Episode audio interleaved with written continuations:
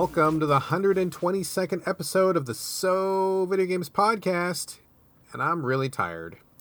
Uh, besides that, we are here to talk about any game at all, including new stuff, old stuff, and anything in between. If we're playing it, we will be talking about it. We haven't been playing much, we won't be talking about much, but hey, it's still us. We're still here. We're recording on March 11th, 2019. My name is Brad Gallaway. I am the editor of GameCritics.com. I am 50% of this here show. With me, as always, Corey Motley, staff writer at Game Critics. How are you doing, sir? Um, I am all right. You know, sometimes it feels like we recorded like we started recording a show and it feels like man we just recorded like yesterday. But maybe because i did a lot of stuff over the weekend which i'll talk about later it feels like we haven't recorded in like 600 years. Uh, how does how are you feeling about our recording schedule? The last time we recorded i was wearing a suit of full armor and i was on my way to a castle. So yes it's been several hundred years were you riding your trusty steed with your lance in hand? Exactly so. Lance in one hand, microphone, and my recording backpack in the other, and that's what we were doing. So we are back. We are back. I know you didn't know about all that, that medieval shit, right? But that was. That I, was... Well, when I was editing the show, your audio was so crisp. How did you manage that with a suit of armor on riding a horse? Well, he's a very quiet horse. Very quiet horse. Anyway, anyway, as you might tell uh, regular listeners, today is not going to be our usual structured show. Uh, Corey and I have both been really busy doing things, and we haven't played a whole lot of stuff. We will have some games to talk about for sure, uh, but also we're kind of just like I don't know about you, man, but I'm kind of like laying down on the couch, kind of snoozing my way through the day today, and I don't have. I don't know. I was just, I was just feeling, you know, maybe today is going to be a laid back. Let's just talk about stuff and just do a more informal show. I hope that's okay with you, sir. Of course, it's okay. All right, so we're going to just randomly stumble through it. If folks, if you don't like the unstructured show, I know we do these like every once in a while. If the unstructured show irritates you, or you feel like it's a waste of time, or you just don't like it, I totally apologize. But that's what's going down right now. Feel free to skip the episode, come back. I'm sure we will be back on track with our usual next week. But today, this is what this is what we're doing. So please, you know, get comfy, take off your shoes, grab a warm beverage if you want, snuggle in with a blanket we're gonna just we're gonna get cozy. We're gonna just we're gonna just chit chat today. So yeah. Also, also on that note, um, because we are going to be like weaving in and out of games and probably other stuff, and then back to games or whatever. Um, I will still put uh, timestamps in the show notes. So if you want to look at that and see if we're because. Brad actually has a lot of games he wants to talk about, but I have a feeling it's going to be one of those times where he says about four sentences on every game. So the timestamps will be there if you want to see what we're talking about and decide you're not interested or you don't want to have to listen through our like bullshit between every game or whatever. I mean, you will not offend us in the slightest if you decide that this is not for you, but we are going to be talking about games still. The games will be listed, the timestamps and everything. So have a look at the show notes if you want. Um, but that's uh, yeah, that's sort of what we're what we're doing today. Totally, totally. We are we are we are overcoming adversity to record this show today, so it may not be up to our usual standards, but we are coming through technically, and there is a show to listen to. So join us, join us on this journey, if you would. Um, I guess we could just talk about whatever. I mean, usually we talk about like banter and shit. I mean, I don't know what you've been doing, dude, but I've been extremely busy. Uh, this is my first day off in a while, and um, you know, as, as frequent listeners of the banter will know, I've been working at uh, a local theater, ACT Theater in Seattle, working behind the scenes on Romeo and Juliet, which is now open, and I'm very excited about that. Uh, but we were doing 12-hour days, and we transitioned from 12-hour days into 10-hour days, uh, and it's not as restful or as or, or as easy as that might sound. Uh, so. I just got done with doing 10 hour days. This is my first day off in a while. And like literally, like, I mean, it's two o'clock here in the afternoon, PM in the West Coast time. And I've been either laying down or on a couch of some sort like the entire day. I haven't been doing anything. And my son has been hanging out with me. We've been watching some shows and kind of just kicking it. We had like a donut. That was like the most strenuous thing I did all day was like eat a donut. Um, and I'm just I'm I'm tapped out right now, man. I need like multiple more days to recover from this journey, but uh, but here we are. Well, I'm dying. Speaking of the theater, I'm like dying to ask you about because I know I don't remember if it was in banter proper if I just asked you before we started recording last week, kind of how the show, um, the theater show schedule was going that you were working on. Because I know you had talked about um, several times over having the snow in Seattle and how you guys missed like a week or two of rehearsals and how you were like scrunching everything down. And last week, I remember asking you like, "Oh, well, when does the show actually go up? Like, what what's the schedule?" And you were like, "Oh, well, it actually opens this weekend." And I was kind of shocked to hear that because I guess I hadn't really been paying attention to like the actual layout of the weeks of rehearsal and it opening. So now the show is live. It has gone on. It has been produced. Um, and I am dying to know how everything went. Yeah, well, I mean, just to kind of quickly recap for people who may have not heard have heard that, or maybe you know whatever. Um, we were supposed to have. I mean, rehearsal takes a while. I think the average theater show, uh, at least around these parts, is usually between. It's usually about six weeks, maybe four weeks. Um, and we were we were booking for four weeks to rehearse, which means you're just in the rehearsal studio. Everybody's in there, and you're working like like ten hours a day getting the show on its feet and uh, off the page. Um, but what happened was we had Snowpocalypse. We talked about Snowpocalypse a couple times, and we went from having four weeks to three weeks because everything got fucked up because of the snow, and some people couldn't make it, and the schedule was wonky, and just the whole city shut down for a couple days. And so to go from four weeks to three weeks is a huge. Um, I mean, that's a huge loss of time. Uh, thankfully, everybody was really all about it, and the director was great, and all the support staff were great. So we got the show going, and it's been fun. We had a week of tech, which is where you're actually in the space, uh, like on stage, the the actual stage, and they fix the lights and they fix the sounds, and then we you know change anything that needs to be changed about positioning or blocking or anything like that. So we got through that, and then the show opened. The show opened last Thursday. So what is today? Today's Tuesday. So it's only been running for a couple of days, but it's open, and we had some reviews come in. Reviews have been largely really positive. Um, we had like a number of really uh, packed houses. Opening night was really exciting. Um, we had a, like an opening night party after that, and everybody was just really happy that we got there. And uh, I mean, it's been really good. It's been really good. So the show is on now, and I believe it runs until March 31st. So you have 20 more days to come see it in Seattle if you are in and around and want to check it out. Um, but I'm, I mean, there's always stuff that everybody wants to change. I mean, I don't think the director implemented every aspect of his vision. I mean, partly just because of time, but also because of other things. But also, the thing that's really unique about this um, particular production is that it's incorporating uh, ASL, American Sign Language, and Shakespearean English. So, I mean, that was really one area where the lack of time really hurt us the most because Shakespeare is really impenetrable for a lot of people these days. And I don't defend it. I think, honestly, I am not a fan of Shakespeare, and I don't think that. I don't hold it in that high regard, you know, like people who are like, "Oh, Shakespeare is the height of of literature." I'm like, "No, it's not. It is super not. Like it's when you really dig into it, it's just he he had some good ideas. He got to them first cuz he was like lived 400 years ago.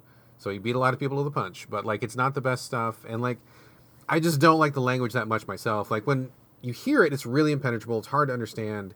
And then to take that language and then to number one, like understand what he's even saying. And then number two, I mean, literally, dude, like literally, like we had multiple translation texts that were like, and like a book is called uh, the most the most popular one is called No Fear Shakespeare, where someone takes actual Shakespeare on one side of the book, and then on the other side of the book they break it down in regular English. So the guy will be like, thee and thou and forsooth and forsworn and blah blah blah, and on the other page it's like, oh, he's upset his girlfriend got stolen. okay, got you, got you. Like so taking that and then translating that into American Sign Language, which has no written form and does not have corollaries for a lot of the stuff that comes up in Shakespeare, it takes a lot of time. Can be done. I think it's awesome when it's done, but it takes a lot of time. So that was one of the biggest challenges, and that's really what makes this production um, so special. Romeo and Juliet is probably one of the, the most produced plays in the world, has been for hundreds of years.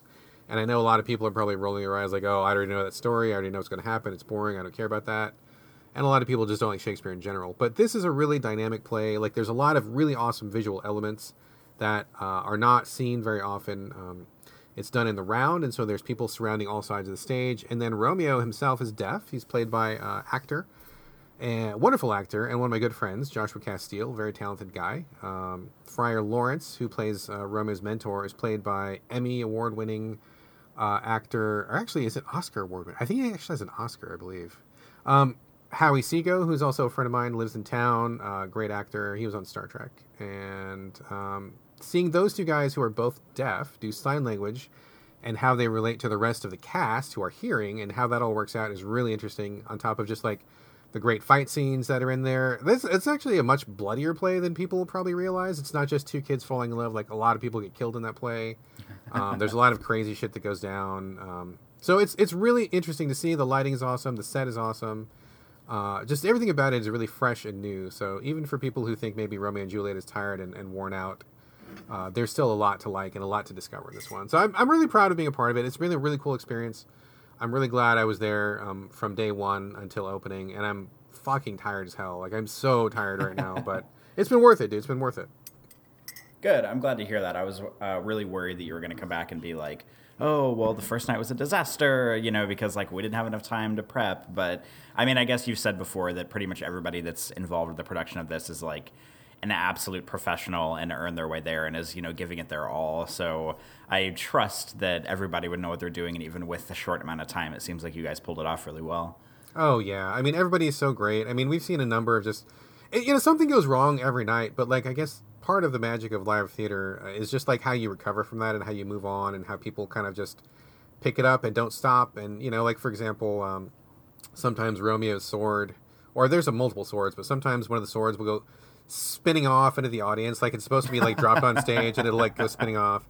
And like last night, one of the cast members, for like whatever reason, like this has never happened in like four weeks of rehearsal, but for the first time, one of the guys who was like running on stage like lost his footing and he slid all the way and he ended up in the lap of one of the audience members and it just Oh became like a moment. He was like, "Howdy," and the guy's like, "Hi," and then they just had a moment. The lights were on and everybody kind of just was like, "Oh, is this part of the show?" And it wasn't, but they made it part of the show. And so like how you recover from things that go wrong, or sometimes somebody will be facing the wrong way, or somebody sometimes will somebody will forget a line, but then somebody else will like pick up their line, and it becomes like kind of a funny moment. And it's it's never boring, dude. Like it's never boring. There's always something that can go wrong, but and and it will, like it will go wrong, but it's how you deal with it that kind of makes that much more different and more dynamic than just like filming a TV show where you'd be like, oh, cut, you know, we're not going to do that. Like, re- try it again. And this time, you know, there's no retrying because you're on stage and there's like, you know, 500 people in the audience. You can't just stop and start over. So you got to just move ahead. It's, it's pretty interesting, pretty, pretty scary sometimes, pretty exciting. But uh, everybody's been great. It's been a great experience working with Josh and Howie. has been awesome. I love those guys very much. And it's, uh, yeah, I'm really, I'm really happy that I got to be a part of it. And doing anything like that is really like a, it's so much work and it's so exhausting, but it's also like so fun and such a treat, and it's such a rare opportunity because um, you don't often get deaf actors in large stage productions in association with other uh, like like like big name stuff. Like there's deaf theater, which is its own kind of thing, but to have deaf actors in like a large production with a lot of hearing people on a on a major stage in a major city doesn't happen every day. And I've gotten to do a couple of those, so I feel pretty pretty blessed to have been able to uh, be part of those. So I dig it, man. I really dig it a lot. Hashtag blessed. Hashtag blessed, although I'm not religious, but I guess blessed in some sense. So it's been going really well, really well. Um, before we change topics real quick, I do want to give a shout out. Uh, I worked with Josh last year in The Hunchback of Notre Dame. I'm sure you remember that. Mm-hmm. Uh, so when Josh was in that play, he played Quasimodo, the lead role, and he was accompanied by a gargoyle who acted as his voice uh, because Quasimodo in the actual book is literally deaf. And most times that he is portrayed, he can usually kind of hear or something. People kind of skirt that, but uh, the director really embraced the part that he was deaf, chose a deaf actor, worked it into the play. So that was really interesting. But he had uh, a guy, his name was EJ Cardona. He's actually a uh, singer and performer from Florida. He came up and he was uh, Josh's partner on stage. So on stage, you would see Josh being deaf Quasimodo. But then whenever there was like a speaking part, or it was also a musical because it was kind of based on the Disney production, whenever the music would take over, like EJ would step in and be the singing voice, and EJ's voice is fucking phenomenal. He's like the best fucking singer, and he's a really nice guy, really cool dude. Um, so seeing Josh do ASL, which kind of ends up being like kind of like a visual poetry on stage, in addition to EJ doing the songs, who just has like this like incredible voice. I mean, that was like a really tour de force sort of a thing, and people came from like all over the country to see it, and it was it was worth it. Um, they ended up becoming really good friends, and although they live in separate parts of the country, Josh is, I believe, based in LA, and EJ is still in Florida. Um, they are coming together to do a one day only show, uh, which I am fucking super excited about. So it's going to be happening here in Seattle on April 2nd. Um, you can check it out. I believe it's the. Oh man, I'm supposed to have the URL ready. I'm not ready. I am not ready. Let me look it up real quick. Corey, fill some time. Um, okay, while you're looking it up, can I ask you a question while you're looking Yes, it up? ask me a question. Um, if they're coming together to do this one night production, is this something you're working with them on, or are you totally separate from it? I am working with them on it, although I'm just going to be basically like the interpreter for it. Uh, and I'm, I mean, they may have me do something goofy. I don't know if they're going to have me do something goofy. Like Um, break dance on stage? I will not do that. I will not do that. Um, I may do something, but uh, probably not. I think I'm going to be just being the interpreter role, maybe like you know introduce the stuff and whatever, whatever. Oh my god, I can't find so stupid. This, I'm so Oh my stupid. God, Brad. Oh my god, I gotta apologize to everybody. uh, wait, wait, wait, wait. It's on my phone. I got it on my phone. Anyway, point being, they're going to get up on stage for only two shows on only one day. It's going to be on April 2nd, and it's going to be fucking killer. I'm so excited. It's going to be like a cabaret show. They're probably going to have like sequin jackets and like balloons and stuff. Okay, here it is. It's the E J O S H show dot brownpapertickets.com. So you can check it out there, get some tickets. It's cheap ticket and like I mean if you're in the area, you will not be disappointed. It's going to be fucking amazing. So I'm really really excited for this. So anyway, shout out to those guys. Plug for the show. Glad I found that website. I'm so embarrassed. And there we go. So that's that's what I've been doing. That's what I've been doing. Um, Corey, I talked for a million years. What have you been doing? Um, well, I had a very busy. Well, I, yeah, it was a very busy weekend. So I ended up this. This is gonna. This story is gonna mirror about hundred stories I've already told on the show before. But I went to. Um, I went out of town over the weekend. I went to um, Columbus, but not Columbus, Ohio, which most people would think of. I went to Columbus, Georgia, which is right. Didn't even know that was a thing. it is a thing. Yeah, I had never been before, but it's basically like if you're me in New Orleans and you're driving to Atlanta. Atlanta is about an eight-hour drive from New Orleans, but Georgia or uh, Columbus, Georgia, is pretty much like right over the state line from like Alabama to Georgia. It's pretty much like just. It's probably like maybe 15 minutes after you cross the state line. It's like right there. Um, so it's about two hours closer, give or take, than Atlanta and we had you know just because i've been to atlanta i feel like so many times over the past like year and a half um, for parkour stuff usually um you know the us dudes in new orleans have gotten to know a lot of the people in atlanta pretty well and we like to go up there for jams and stuff whenever they have like parkour events and this is pretty much the same thing one of the guys who lives in Columbus. I think he's the only one that lives in Columbus. His name is Colby. Um, he is a very good athlete, and he wanted to host just like a little jam. And so we went just uh, Ian, who's an athlete in New Orleans, who I photograph pretty regularly. Um, I feel very safe calling him a friend of mine at this point. And he's also the guy who basically every time we go to Atlanta, he like wins every competition for parkour in Atlanta. So like he's like maybe the best practicing parkour athlete in like the southeast quadrant of the United States. Like I feel kind of safe saying that. Um, and it just so happens that he's in New Orleans and I get to photograph him like kind of regularly, so it's nice. Um, but it was a cool trip because it was just me and Ian. And usually, if we go, there's like four of us in a car, or we take two cars, and there's like eight of us to go, or something like that. But um, I mean, I wouldn't say that Ian and I were like sneaky about going. We like invited other people, but a lot of people in the New Orleans area just kind of live all over the place, and everybody's really busy doing their own thing. So um, it ended up just being the two of us that went. So I drove us to Columbus, and I basically spent all day Saturday photographing a parkour jam there and i was like really really pumped about it because like the weather was perfect it was like mid 70s and it was cloudy for most of the day and cloudy weather is the best for photography because the clouds diffuse the light evenly over uh, the earth i guess um, and it was just couldn't i didn't know how to say that Sorry, that's, that just that just cracked me up. Go ahead. Go ahead.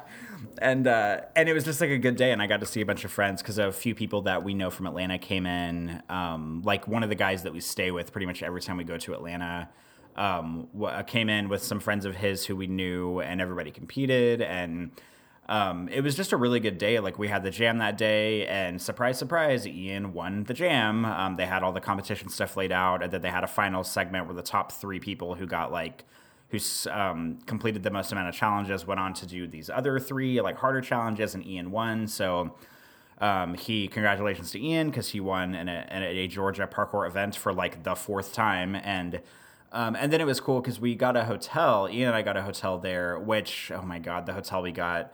It's like one of those things where you're like looking online. I feel like I do this more often than I should, where you look online and you're basically like, okay, I want to find like the cheapest hotel room I possibly can. And so you're looking at like $50 rooms. And, you know, in the moment, you're thinking like, okay, well, all we're going to be doing is sleeping here. You know, we're not going to be hanging out in the hotel. We're not going to be like having a party. We're just going to like go out all day, come back to the room and sleep. So it really doesn't matter how like gross the hotel room is. And then you book it and then you get there and then you check in and then you walk in the room and you're like man i really should have thought this through better and booked like a slightly better hotel room because we got this hotel and i mean it wasn't a disaster but we like got there we didn't get there until like 11.30 at night because we like left in the afternoon because ian got off work around um, 5 and so like we get there and we go to check in and you know we like check in and because it's after hours like the front door for the little lobby is locked and it's one of those motels where like all the doors are outward facing for the rooms and so we like talk to the woman who's behind the thing at this like kind of like bank teller window thing and we like I give her my ID and everything. She gives us the card keys. We go up to the room and I like swipe the key through the door and the door does nothing. And I'm like, okay, like awesome. So I like try to like swipe the key card as many times as I possibly can and it's not working. And I hand the key card to E and he can't get it to work either. So we go back down to the desk and we're like, yeah, the cards aren't working. And she's like, and this is probably like because we, we left and got food and came back so it's probably like 12.30 at this point. and she's like oh well we don't program the keys here so um, what? so and and she's also like like we were literally it's like a two floor motel and we were like in the very backmost room that like on the second floor that kind of faced like the street on the other side. And it was like the motel was packed which was weird. And she was like usually we don't have this many people staying but there's like some kind of basketball tournament or something in town so like basically every room is booked she was like and also we like never rent out the rooms over there because we're never that full and so I look at Ian and I'm like, okay, is this a good thing or a bad thing? Does that mean we're gonna have like a pristine room because nobody's because nobody ever rinse it, or is it gonna be like a disgusting room because it's never cleaned? And then and then she's like, okay, well here's the master key. Will you just unlock your room and bring it back to me? And I, we were like, what? what? So she like she literally hand, doesn't doesn't walk us to the room and unlock it. She hands us the master key through this like bank teller like slidey window thing. We take the master key, which unlocks every room in the entire motel she just sends us on our way to go unlock the door. And I mean, obviously, we're not going to like commit crimes or like break into people's rooms or anything. So we like go up and unlock it, and like Ian takes the key back to her, and like we get in the room, and like the room's not awful, but it's like a two queen bedroom. There's like scuff marks all over one of the walls. There's literally like a shoe print, like four feet up on one of the walls, like next to like the sink. Um, the smoke detector was like ripped off the ceiling and it was on the kitchen or not the kitchen it was on the bathroom sink with like the battery hanging out of it so whoever stayed in it obviously like ripped it off so they could smoke the last time they were in it or something. And like the beds had like two small pillows they had like a little like it wasn't it was like a a blanket that was like made out of a pattern to make it look like it was multiple blankets but it was really just one which i thought was kind of hilarious and like the little like tissue thing that like is under the sink was like looked like somebody had kicked it and it was like cracked and like crudely oh like glued god. back in three different places. Oh my the, god. The air conditioning machine that's in like the window kind of unit thing that's like on the floor. The entire front casing of it was like pulled off and just like sitting on the floor next to it. So it was like all like exposed uh like like the AC unit was all exposed on the inside because like the casing was pulled off and I mean, I'm probably like over dramatizing this a little bit because it wasn't that bad. I mean, we all we really did was sleep there, so it's not like we were there all the time. But you know, I looked at because, and of course, Ian like picked the room. I compiled a list of like three hotels that I thought looked okay. That were all about the same price. I sent them to Ian, and I was like, "Hey, look at these. What do you think? Like, let's choose one."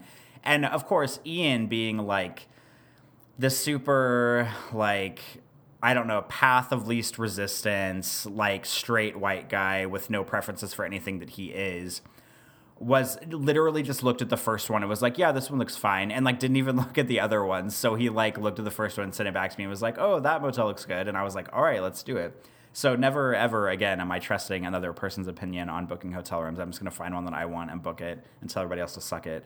But the good news is that the trip was a success. The jam was really fun. I took a shitload of pictures which I started editing last night. And one of the guys who lives about an hour away from Columbus, his name is Jeremy, um, who we had met a couple times before at, through different trips to Atlanta. Um, he ended up staying because everybody pretty much left and the guy who hosted the jam colby is only like he like just turned 18 so he can't he like lives with his parents so he can't really like do a whole lot um, but like jeremy stayed in town so ian and jeremy and i ended up going out to kind of like the downtown area in columbus so we went to this like pretty cool like kind of like a burger and beer place that was on like the very edge of the downtown area and i wasn't sure like what you know, if it was going to be like a, oh, let's stop in and grab like one beer and leave, or if we were going to like end up eating there or whatever. So I was kind of playing it by ear. And then like Jeremy started talking about how much he likes beer. And then I immediately was like, had the hots for him like the rest of the night because you know how much I love beer. And so like every time I like we like ordered a beer, I was kind of like I didn't want to like straight up ask the room like, "Oh, how long do you guys want to stay? What do you want to do?" I was just like kind of letting things go the way they went. And like every time we ordered a like a beer, like Jeremy kind of like looked at the menu again to see what he wanted. So we ended up ordering like a lot of beers and we stayed there for a lot longer than I thought we were going to, which is not a complaint at all. It was just like the perfect just like night out with the guys, you know? And I was like telling Julian earlier in the day during the during the jam that like this is the kind of stuff that I like because like I mean, not every gay man does this, but like growing up as a gay man, like a lot of my friends were women whenever I was younger because I like identified more with like female companions because um, I felt like we were kind of more on the same wavelength. And I was telling Julian, like, you know, having this kind of stuff, even if it's like later in life for me, is so nice because this is sort of like like the guy time that I kind of missed out on as I was younger. So it was really cool just to like be at the bar with a couple of dudes and just like hang out and drink beer all night and just like, you know, have a lot of fun and talk about whatever. And it was nice to get to know Jeremy more because like, you know, a lot of times for the parkour events, you show up, you do the jam, and then, you know, most of the people leave. And like you kind of get a sense of how people are and like who they are, but you don't like really get to kind of like dive a little bit deeper. And it was nice to like get to know him more and kind of learn about you know his upbringing and his like the hometown that he lived in. And he was like he's very like kind of liberal for like his area because he grew up in you know a cross between like alabama and georgia. And um, and he was talking to us about how like in his hometown basically like the KKK was still a pretty like active thing up until recently where he grew up. And it just you know wasn't like super publicized but it was kind of like still a thing. But how he like you know, he was saying that with a lot of shame because he obviously doesn't really like think anyway like that. And um, and he was like telling me about how there have been like like I think he said there were like four or five people over the course of his life so far, and I think he's about twenty five or twenty six or so somewhere in there. That like basically whenever he was in school or like in college, that like his friends who were gay, like they chose him to come out to. And I was like, oh my God, that's so sweet. Like, cause he was probably the only like forward thinking person in their entire high school or something, or like, like liberal in that regard. So it was kind of cool to like, just like, I don't know, hang out with not only just dudes, but dudes who are like not like, you know, your typical like straight white muscle men who don't think outside of like hot chicks and cars and weightlifting. It was just nice to like be around a couple of guys who were like, you know, it's like more than that, who had like more going on in their heads than just thinking about like boobs and cars. And I don't know, it was a really good time. And I had, um, I had a, a great time. We got back last night. The whole trip was safe. Nothing really, nothing bad happened at all. And I've been editing the pictures and I'm really pleased with some of the work I did. Um, usually, I'm not one to qualify my own work with photography. I just tend to take the photos and kind of put them out there for consumption. But I really feel like I did some good work this time. So I'm really proud it was a successful trip. Well, that sounds quite lovely. Successful photos and hanging out. I mean, what you're describing is pretty foreign to me because I have rarely met any dudes who I felt like it would be cool to hang out with. It's usually just awkward because I don't know anything about sports and don't give a shit, and I don't usually talk about sexual conquests and talk about women like that, and I don't really drink alcohol and so like i just am basically incompatible with like every straight male that i meet in my life. Like we just have nothing to talk about and nothing unless it's gaming related and then we can you know we can vibe off that for a while if they're not like mr get good or whatever. Um but yeah i don't i mean i i hear what you're saying 100% and it's awesome that you had that. I mean for me i think we probably mirror each other a little bit in terms of friends because I mean, growing up, my friends usually uh, were girls, and then when I got older, then it was like gay guys and girls or queer people in general. Very rare do I find a straight guy who I think is pretty cool and we can chill out with and, and hang. So, sounds like a good good group of people. It was good. And speaking of that, like just as like a touch on a really broader topic, uh, something that I think is interesting is like, you know, I think there's a lot of value in having, especially for men or, or even like straight men, maybe, is having like valuable platonic friendships with women because you see all the time where it's like you know like the whole thing about like mike pence a while ago where he was talking about how he like would never be in a room with a woman by himself and people are like well what are you like why like what are you talking about? Like why not? Because like what is what is he gonna have like no other choice but to like sexually assault a woman if he's like alone with her in the room? And i feel like there's a lot of value to having um, to having friends that like are cross that are diverse i guess is the word i'm looking for here is just like diverse in and of itself. And i noticed because international women's day was like uh like last week and obviously we need to you know support women in every way but also that shouldn't just be one day of the year like let's be real here. But something that i noticed on international women's day a lot is that like there are a lot of people like on my instagram timeline and on my twitter timeline and i'm not trying to say that i'm better than anybody about this because i didn't even like honor quote unquote anybody for it like i wasn't posting pictures of like all my female friends because i don't really think i need to do that like the women in my life know how i feel about them and i don't need to like make a post on instagram to like show them how special they are to me um, Right. but something like a kind of a pattern that i noticed that i thought was interesting and also kind of like concerned me a little bit is that like most of the men that i followed on that i follow on social media the only women they would post pictures of were their girlfriends or their moms. And I'm like, okay, it's great, obviously, to like honor your girlfriend and your mom, but like, if the only women in your life that you're honoring are the ones you're fucking or are the ones that birthed you, like, that's probably a problem. like, maybe you should like try to get more, like, more diverse friends or try to find like female friends that like you don't just want to fuck you know what i mean and so like that was like slightly concerning to me whenever i saw that like over social media on international women's day No, 100%, dude. 100%. I mean, I, one, you know, absolutely. I mean, everything you said. I support International Women's Day. It should be every fucking day. Like, we shouldn't need a day because we should just honor them in general and they should be equal parts of society and, you know, all that uh, stuff. But apparently, I guess we need we need that day, which is kind of sad. But uh, I do support it 100%. I didn't post anything because, to be perfectly fucking frank with you, I was afraid that if I had posted anything, it would, like, make those women a target for people who were looking for targets. You know, like, I didn't. I was afraid that if I started naming people off, then anybody who follows me, or I'm sure there were, you know, bots who were picking up those addresses, and you know, anybody who was like a malcontent who was looking for targets, I'm like, I'm not going to nominate anybody because I don't want them to be in anybody's fucking crosshairs. And kind of like you said, is like, you know, they know I how I feel about them. I love them, support them, and think they're awesome, and I don't need to share that with a bunch of strangers who may have ill will.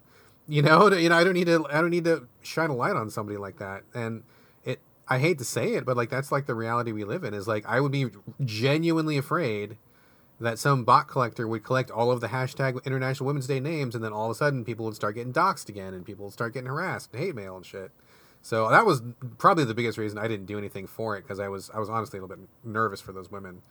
Um, but yeah, I 100% agree. I have tons of women who are just friends who have never had any kind of romantic association, who never will, and there's no, you know, unspoken sexual tension or anything like that. We're just fucking friends. Like people are just, women are just fucking people, dude. They're just, they are just people. There's 50% of them in the world and 50% of men, and like we're gonna have to get along.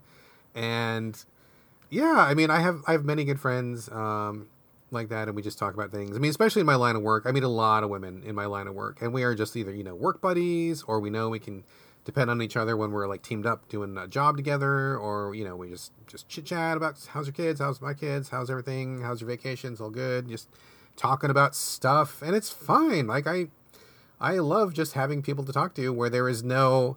I mean, I I mean when fucking Mike Pence said that shit, I was like, how it just it wrecked my brain. Like how how how do weirdo freakazoids like that always end up in some position of power where this guy clearly is either going to sexually assault women or he thinks women are like he's so irresistible that women are not going to be able to control themselves around him. Oh, God, I mean, give me a break, dude. He looks. I mean, yeah, he just he he does. He's not that guy. Okay, like I don't even know what's going on with that.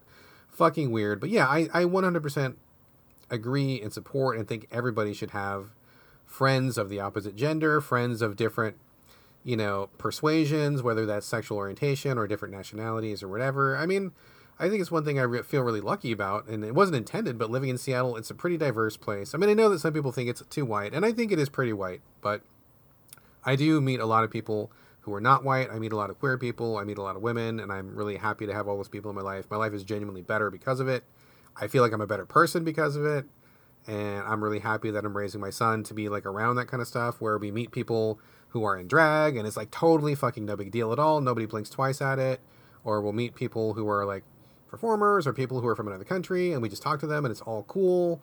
And i just i'm really fortunate that we have that kind of thing and those are the values that we are passing on. So i agree with everything you're saying 100% i wish more people did. I wish i wish i wish the country was in a better position. I wish the rest of the country embraced those same philosophies. I wish we were not in the political situation we're in but you know all we can do really is is what we can do. And so i hope that by you making those choices, making those relationships, me making my choices, my relationships, that that will have kind of a, a far-reaching effect. And if everybody did something like that, then I think the whole country would change, and then we'd all just be in a better place. Amen to that. So I don't want to like pull us off this topic, but I feel like maybe we should inject some games chat into this, but I also have a couple of small game related housekeeping things before we move on. Do you have? Yeah, yeah, yeah. No, no, you, that's good. You feel we good? have we have we have pontificated. I mean, I'm sure people are like dying to get to the games. Oh my god, will these guys ever stop patting themselves on the back for being so fucking positive and diverse? Enough of this shit. Let's Oh talk about some games. This is like So- the show. This episode is actually like a throwback to our earlier shows where we did this in every episode where we just like bullshitted for an hour and then talked about games. So we'll just pretend like this is a throwback to our earlier format. It was uh, we found it in a vault somewhere. It's like one of the lost episodes. Yes. Okay. Well, before we jump into games, I have a couple of small housekeeping things. I want to say um, I don't know if they're going to be permanent, but I have maybe roped in a couple, like literally like two people that I know to listen to the show recently because I'm really bad at um, sort of like talking about doing the podcast. Like I like for example, one of the guys in Atlanta, Julian, um, who I love.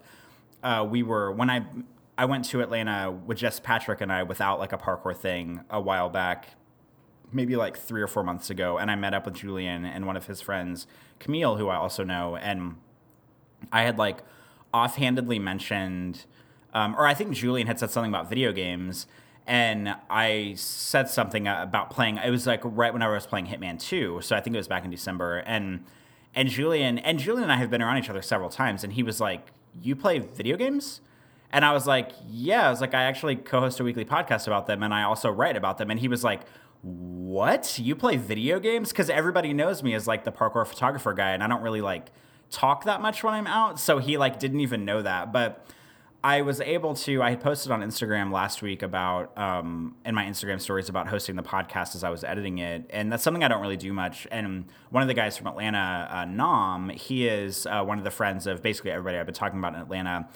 Um, he like messaged me and he was like, "Oh, I'm gonna have to listen to your podcast because he plays a lot of like Call of Duty. He's like a big sort of Call of Duty like Blackout Battle Royale um, kind of guy, and he plays online with the guys in Atlanta. And so he was telling me when I went to Atlanta over the weekend that he listened to our uh, most recent show, uh, number 121, and he seemed to enjoy it. So uh, Nam, if you're listening, um, hello and thank you and welcome to the show. And I hope that you keep listening. But if you don't, I won't hold it against you.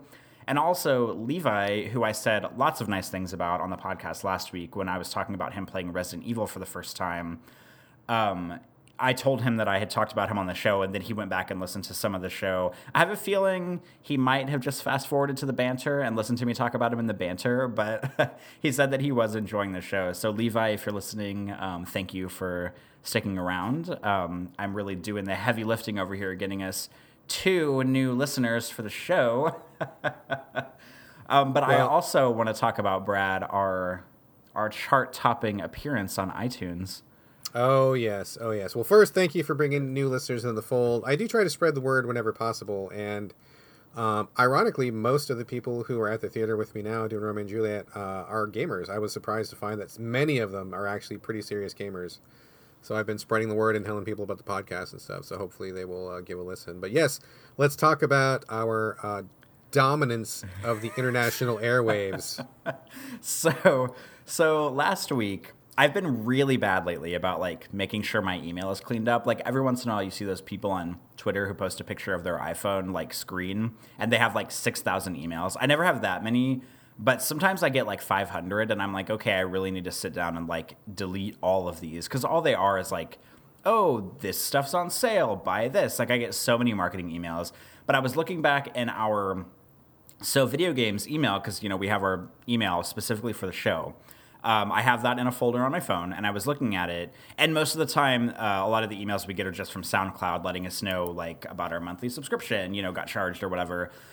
Well, we had an email from somebody who I didn't know, and I guess it was like there's like a company out there that monitors like podcasts, and they sent an email and said like, "Hello, So Games Podcast." Like, I'm not reading it verbatim, but um, they basically said your show like last week, your show was the number 198th top podcast in the games and hobbies category on iTunes in Switzerland. So I love how that, that little box got smaller and smaller and smaller with every new descriptor.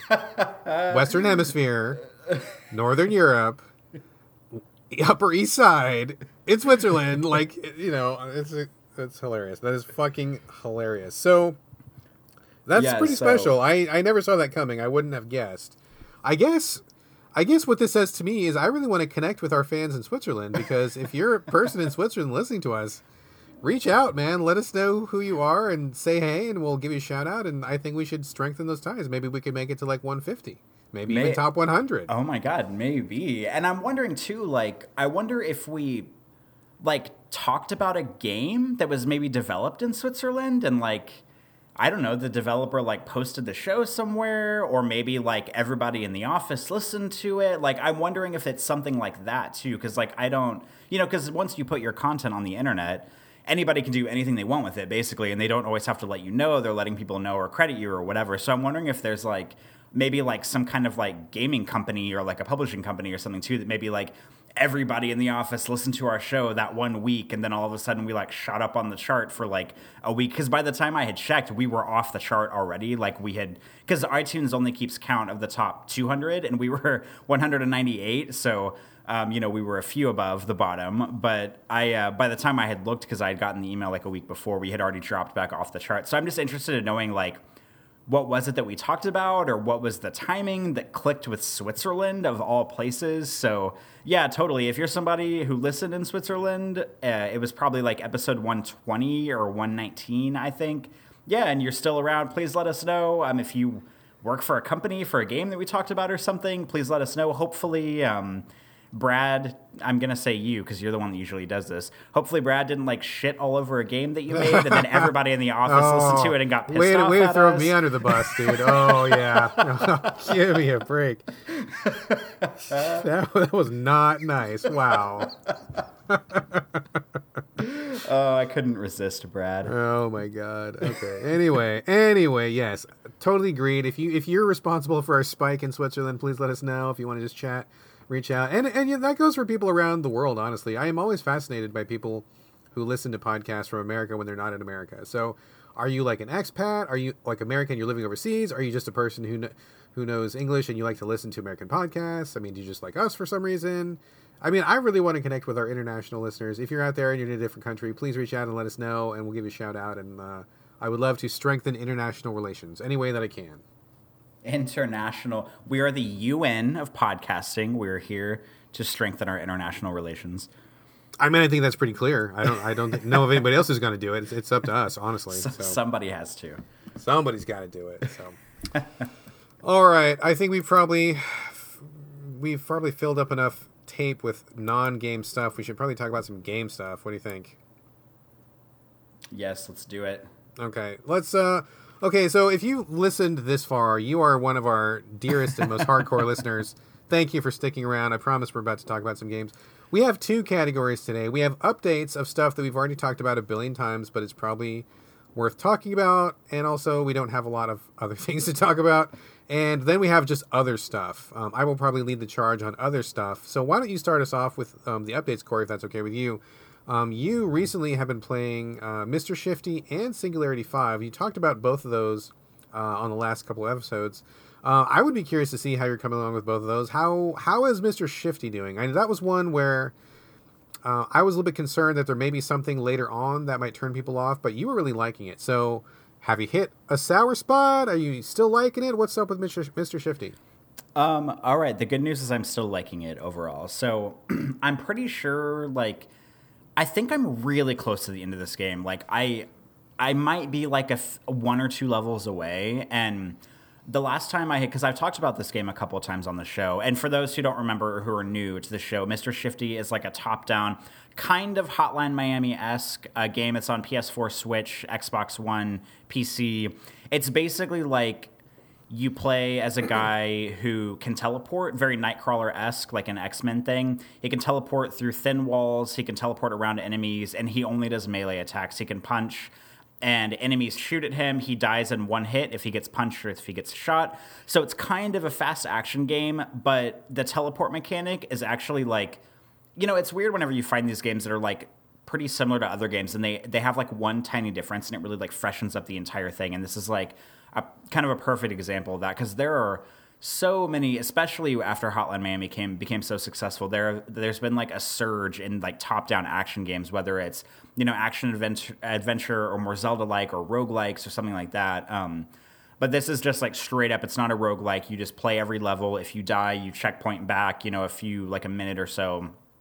Um, and I reported earlier that there was one fight in particular that I got through on this level. I think it was in level six, and it was very difficult because it was a really long fight and if you died at any point in the fight, you basically checkpointed back to the very beginning of it. So I kept getting like 90% through the fight, and then I would die, and I'd have to do the whole thing over again. Probably died like 20 to 30 times on it total. I actually got frustrated and stopped playing the game, and then came back a few nights later and ended up beating it on like my fifth try or something then. Got past it, and so far that has still been the most difficult thing I've put up with so far in the game. The rest of it's been I mean, pretty. I wouldn't say it's been like silky smooth and you know easy, but it's it's offered a healthy challenge. And coming from me, that basically means no challenge at all because I'm not really like one of those hardcore like get good gamers. But something that maybe I failed to mention before that I want to highlight real quick as I'm talking about it now is um, I put a big focus on the fact that it's kind of like a teleportation, like melee. Um, there is a bit of like strategy and stealth with it too, oddly enough, because you can like lead an enemy down a corridor and then like teleport through a wall into a room next door, and then the enemies will just kind of like lose you and run in circles. So you can like tell then teleport behind them and punch one, or you can kind of lead one astray.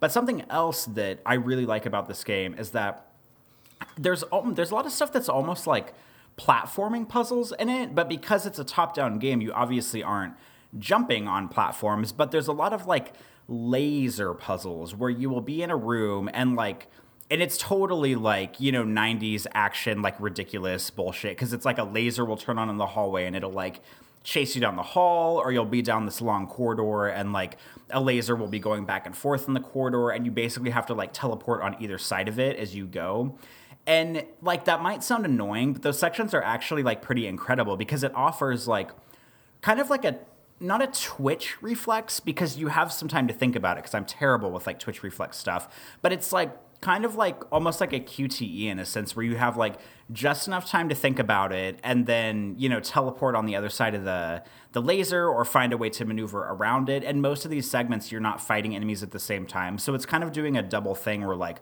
part of the game is about teleporting around the enemies and combat and kind of like a cat and mouse kind of thing. And then part of it, you're in these like little pocket areas where you have like, you know, lasers going off or lasers in hallways, or sometimes there's like a, there's like a, a turret gun and it'll shoot like heat-seeking rockets and it'll shoot a rocket, but it go, but the rockets move kind of slow, so you have to like teleport like you have to stay in one place as the rocket trails you and then like teleport in order to get the rocket to like go into the wall and blow up or something. Or sometimes you can like make the rocket circle back into the turret and blow it up. And so it's a cool like kind of take on platforming like sort of platforming. That's like the best thing i can think to say about it in like a kind of like this top down environment. And it adds like another level of of sort of like freshness to the gameplay. So it's not just about running and teleporting and punching people. Like there's also these cool pockets of like you know these like laser puzzles and it's it feels you know a lot like kind of like quick like death defying platforming and I really like that about it. It's something that I probably didn't mention earlier that I wanted to say, but I I really like this game and I think you would really like it. So I hope that it goes on sale and you get to pick it up at some point. I think I'm really close to the end of it. Um, I did the level I just got to though brought a new enemy type, and I'm not going to say what it is, but it's the first time I've seen this enemy type in the game, and I have a feeling I'm going to get my ass handed to me about a thousand times over. So I'm a little concerned that it's going to be getting kind of hard from here on out. Um, my only big complaint, I can't remember if I said this before or not, is that every level in the game, like you start at the beginning of the level and you go through different corridors, and there's kind of like little checkpoints between every corridor. So maybe a room will consist, or a level will consist of maybe like 10 different rooms, and there's a checkpoint between every room, or like the screen blacks out, the new level, the new section loads the big thing that I do not like about this game is say if I start a level, there's 10 rooms or 10 hallways in it. I get to the ninth hallway, and either I die a bunch or I'm just tired of playing or whatever. And if you quit the game, the game only checkpoints you at the beginning of the level if you die or if you if you turn the game off. If you die, you checkpoint to that hallway. If you quit the game, you have to load the entire level. So there there have been several times where I'm like, I'll start a level and I'll be like, okay, well I should probably stop because I don't want to get 90% through this level, die a bunch, or you know, get frustrated or, you know, just be tired and not want to play anymore.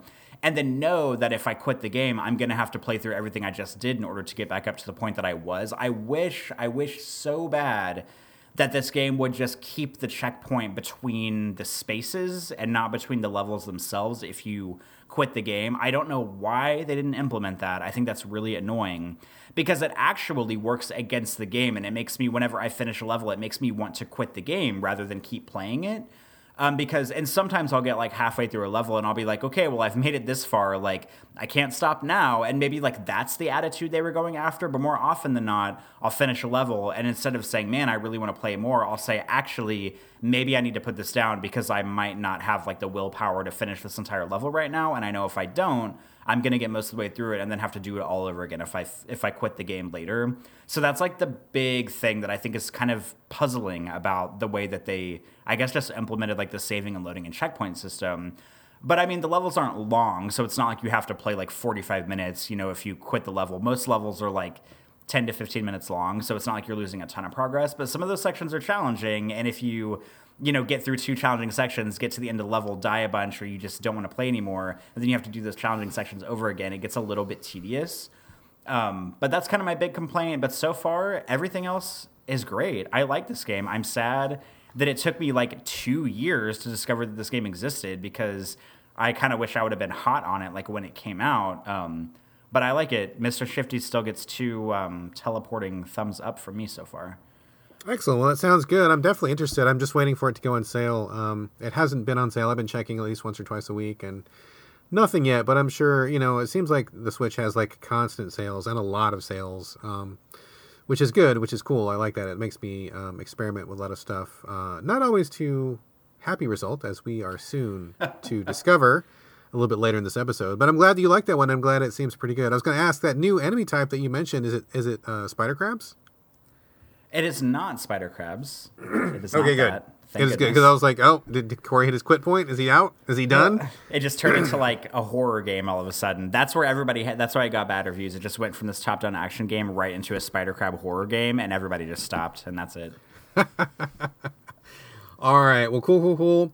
Uh, that sounds really good. Now you have one other quick update. Uh, Singularity Five. We talked about that uh, on the last show.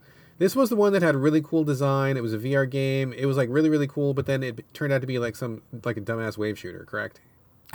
I wouldn't call it a dumbass wave shooter, but I would say that it is a game with beautiful design. Uh, I talked about on this episode saying that if it looked like if the guy from Dyson and people from Apple and Alexander McQueen and Gareth Pugh came together and designed a game, this is what it looks like. Unfortunately, all of this beautiful design is housed in a wave shooter, a competent wave shooter, but a wave shooter nonetheless. So I played this. I played it once again since the last episode, and I remember saying on the last episode that it's only five levels, so it's not very long. There's not a bunch of scope in this game. I got to the fourth level whenever I played it last time, and whenever I loaded up the fourth level, I decided, you know, I'm gonna put this on easy mode because I was having a little bit of difficulty on medium, and easy mode is something they patched in because they were getting feedback that people said the game was too hard. So now there's an easy, medium, and hard mode. I originally played on medium. I started level four on easy because I just, you know, I like I don't need to cut my teeth on a fucking wave shooter. Like, come on, man. Like, this is not that's not what I'm in for right now.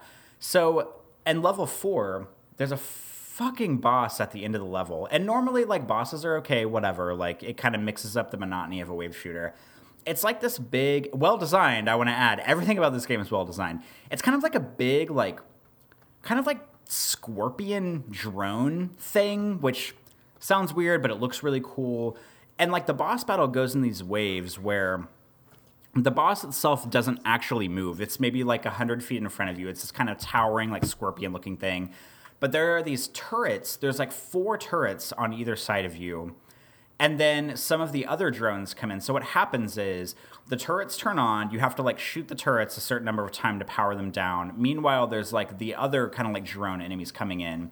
So you have like a wave of like the lesser enemies. You defeat those, and then the scorpion drone thing starts powering up, and it has like kind of like a stinger, like a scorpion stinger that kind of like it like pulls the stinger out, and you have to shoot the stinger. It's very like Resident Evil shoot the glowing red thing kind of boss battle. And you shoot the stinger a certain amount of times and then the drone like powers down the scorpion drone and then you have to do like the turret wave and then the scorpion wave and then the turret wave. And i i it wasn't like super hard but it was still felt kind of overwhelming on easy mode. And to to the to the point at which i was like man like is is this really like they patched this easy mode in and it's still like kind of hard a little frustrating and most of the time in boss battles like you know, you would think you do, they come in threes generally. Like you do three turret waves, you know, coincide that with three of the, the Scorpion Stinger rays, and then, you know, the boss is done. I'm pretty sure I got up to like the fifth wave of turrets and the Stinger thing, and like the Scorpion drone thing did not explode yet. Like I could see it was like breaking down. There were like cracks, and it's like beautiful, like pristine ceramic armor. Like it was getting damaged over the course of the boss battle but I was just getting tired. Like in a wave shooter, this is gonna make me sound like the fattest piece of shit on the planet. But in a wave shooter, in VR, you're standing in the middle of the room, you're holding your arms up straight up in front of you because you have guns, you have to point them and shoot them. And this sounds miserable, and I know I need to go to the gym and lift weights. My arms were so fucking tired from holding them up and shooting these turrets over and over again and shooting the boss's stinger over and over again. And after like the second wave, I was like, man, I'm getting kind of tired. And then I got to the third wave and I was like, surely this is it. We're on easy mode here. And then like the turrets came back on for the fourth wave. And I was like, are you serious? How much longer are we going to do this? Singularity 5? Like maybe it's five rounds because it's Singularity 5. And then I think I, I might have died on the fifth wave, maybe. And whenever I died, I was like, I have no desire to try that again. Like I like the game is beautiful, the music's good, I love the design. But if you're gonna put me in a room with the boss battle and all I'm doing is shooting waves of turrets and then shooting like this cool like scorpion drone stinger thing, but like after three times of me sh- and it's not like I had bad aim and was like missing the stinger. Like I was shooting the stinger so many times that it was powering itself back down. And like we got to like the fifth wave and I was like, this is too much, man. Like the game's design is enough to sell it for people who are into wave shooters. I don't think this game needs to be that hard, especially on easy mode. Like, if they patched in easy mode to make it easier, it's not easy. Like, easy mode is not easy, first of all. So that's like a big, like, misnomer. And I. I just like want, like I said last week, the game is so beautiful and it seems like it was so carefully and meticulously designed that I wish it were, it were like anything but a wave shooter. I mean, there's a lot of genres I wouldn't want it to be. Like, I wouldn't want it to be rogue. Like, I wouldn't want it to be other stuff. But like, a wave shooter is just not what I want this game to be. I want to do other stuff in this universe other than stand in one room and hold my arms up so long that they get tired and that I feel like taking a nap. Like, that's not the kind of game that I want to play. But with that aside, it is still beautiful. I still think it's gorgeous. I like the music still. I wish they would turn this into like a wave shooter or so, or not a wave shooter, like a like a rhythm shooter or something. Like if they did like a like a Beat Saber version of this game, but with like wave shooting and the good music they have, I think it would be impeccable. But as like a drone wave shooter, I just don't. I don't think it's good enough. They, I said this last week, and I'll say it again. The game's design deserves a better game than what it is. You know, after last week's episode, we had this VR discussion, and you were kind of singing its praises and stuff. And then I had some some people on Twitter, some of our uh, lovely fans, who were like, "Oh, oh, sounds like Brad's changing his mind on VR. You know, he used to think it was just tech demo garbage, but now he sees that there's some games that are out there. We're going to get Brad into VR by 2020." And the discussion we just had set that back by five years. Listening to the shit you were just saying, I'm like, nope, nope, nope. You can fucking forget that. I'm none of like none of that sounds good. None of that sounds good.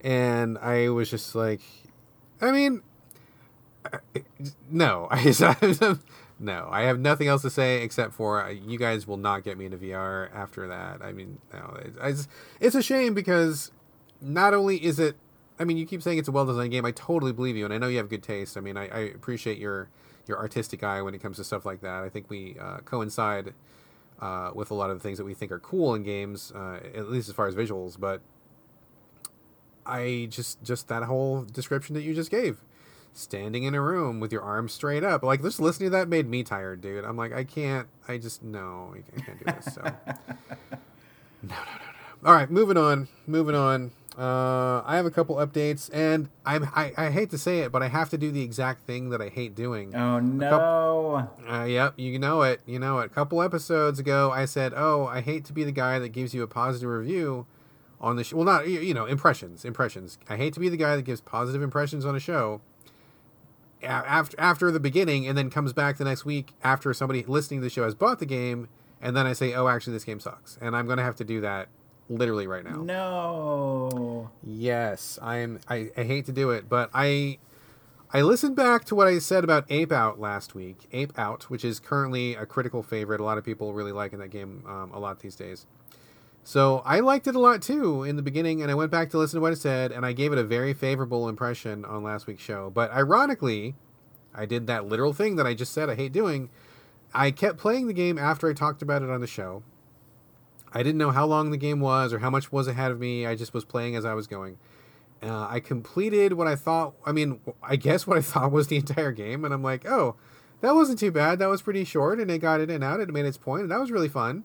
Ape got out, made it to the jungle, and I was feeling feeling good about that experience. And then it's like, World One over now, World Two, and I'm like, oh, I I don't know that I really wanted more of that, but um, okay. And then turn come to find out that each level, so each world is, I think it's eight levels, so that there's probably 32 levels altogether, which may not sound like a lot, but it feels like a lot. And I mean, I thought I was done after eight. Like I, I like if credits had rolled, I would have been like, oh cool, I liked it.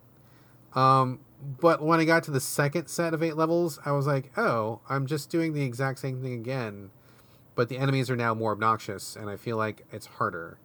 Uh, I didn't need it to be harder, and I wasn't looking to do more of it because it does. The gameplay doesn't evolve like what I described last week. Uh, Ape Out is a kind of a Hotline Miami-ish top-down game where you play as a gorilla, very abstract graphics, and you can either push people away and smush them, or you can grab them and use them as human shields. That's basically the entire game in a nutshell. Uh, so after eight levels of that, I was like, good, that was fine. That was that was fun. Um, but I started to get really really tired of it on the second set of eighteen levels or uh, second set of eight levels. Uh, and I got done with that, and I'm like, I'm done. Like, I, I don't want to play anymore. This this is literally the same thing I'm doing over and over and over, just more of it and nothing really changed about the gameplay. It didn't get more complex or different. It just got harder. Like the enemies got more obnoxious, and it just felt like I was just. It, it, it's like it's like a good game multiplied by four, and like it didn't need to be multiplied by four. Like I thought the first eight levels were good, so I didn't finish it. I got tired of it. I started getting irritated, and I just deleted it. I I just I'm done with it. So I'm not going to finish it. I'm not going to go through all 32 levels. Uh, it just ran out of tricks really soon. And one of the things that I hate most about a game is if it does if it does not end by the time it runs out of tricks. And this game ran out of tricks like within the first eight levels and still had 24 more levels to go. So that was not great. Um, looking at it now, I would absolutely say. I mean, if you're really really super interested, get it when it's on dirt cheap sale. But like that first quarter of the game is really all you need out of that experience. Um, so I I ended up being kind of disappointed with it. Also, uh, I did not even realize that the soundtrack is an important part of this game because I play the Switch when I'm at work or when I'm in bed, and I usually have the sound off because either my wife is next to me sleeping, and she's a very light sleeper, or I'm at work where I need to be paying attention, and if someone calls my name, I need to be able to hear it, so I can't have headphones on, and I can't be distracted by noise. Like I need to be paying attention. So I never have the sound on the Switch when I'm playing Switch, and people were like, "You didn't even mention the soundtrack," and I'm like, "What about it?" And they're like, "It's a totally." reactive, um, dynamic, jazz based. You're like, you're missing half the game if you're not listening to the sound. And I'm like, well, that sucks because I think a game should be fun without the soundtrack. Like, I think soundtracks are fine and I don't have anything against them. But if your game is only fun when the soundtrack is on, then you've got a problem with your game. Um, so apparently, I, you know, some kind of jazz music plays or something, and as you attack guys, I guess it changes how the sound comes out or cymbals crash or something. I don't know. I didn't have an opportunity to listen to it, and I was really sick of the game by the time that somebody told me about that. So I guess heads up um, if you want to check out Ape Out. The sound is a huge part of that experience, and I had no idea. Uh, the game doesn't tell you that, and uh, there's no real clue. So I guess they just assume that everybody's playing with the sound on, which I don't think is a safe assumption for people like me. And you know, we have a lot of uh, deaf players who come to GameCritics and they will not have access to the soundtrack. So the soundtrack is is what makes that game fun then i think that game needs to go back to the drawing board. So i i thought the first eight levels were great and then after that i didn't want any more. So ultimately i think maybe ape out was too shallow and too much to get through. Ended up not liking it very much. Hate to disappoint you man. I I am first of all I am disappointed. Second of all, I'm still gonna keep my eye out for this game because I I had like seen screenshots of it and then and like vaguely knew what it was about and I wanted to hear you talk about it last time, which I told you about. And then after we talked about it, I looked at I watched like a handful of like bits of trailers online for it, just like maybe like 15 seconds worth of my life I spent watching some like videos of it online. And it looks fabulous in motion and I still want to play this, even though I might end up with the same conclusion that you did. And I even have like less of a threshold for this kind of stuff than you do, which is problematic here. Um, but I, I'm still going to keep my eye on it. I still want to play it, um, but I will probably wait for it to hit like a steep as heck sale before I pick it up. But I'm still interested. Yeah, I mean, I think that's really the way to do it. Go into it knowing what you're in for. I mean, I had I was thinking this was going to be a tiny indie, and I would have been fine with that. I was very surprised to see how much content there was, but it's just the same content over and over. I, I it, it genuinely does not have enough going on to justify how long it is. And I know some people said that they could blast through it in an hour or two and it was done. Uh, I found the game to be harder than that. Like, I mean, maybe those guys are savants or something, but like I was dying and retrying a lot, um, especially once I got to the second cluster of worlds, and I did not think it was a cakewalk. I did not think it was that easy. It was difficult to the point of being frustrating. I, I ended up really just like walking away and being not sorry that I deleted it. so definitely wait for a super sale. Um, the other thing, which will come as no surprise to you, uh, Daggerhood, which I also talked about last episode uh, as being a really punishing 2D platformer with a cool idea of a character that teleports to where they throw their dagger. Still a cool idea, and I really liked it, but I ended up stopping about a third of the way through and just deleting it because it got so fucking hard. Um, and I did emphasize that on the show. I was pretty clear that it was punishingly difficult and that you had to really be kind of a masochist to get into it. Um, it just kept spiking. Like the difficulty just kept getting worse and worse and worse, and the things I was supposed to be doing just got like more and more and more challenging. And I think that it started off at a very challenging place. Like it does not start off as a cakewalk at all. Um, I think you have to be like really proficient at platformers to even get through the first couple of worlds on that game. And it just it just got to a point where I was like, "Are you fucking kidding me? Like, who made this game? Why? What is wrong with them? Because like it's just it was just really torturous to get through some of those levels." Uh, and I just I got to a point where I just was working so hard and just like putting out so much effort to get through a level, and then the next level will just inevitably be harder. And I'm like, I just no, thank you, no, thank you. Um, so I got through a third of it. I think it's a cool idea. If they scaled back on the difficulty, I think it would be a great experience. But it's way too fucking hard, and I just I had to bow out. So I just wanted to follow up with both of those things. um, to give people kind of a better sense of how that arc for me was because I know that I can sometimes start out really positive, and a lot of games start out positive because honestly, that's how game development is.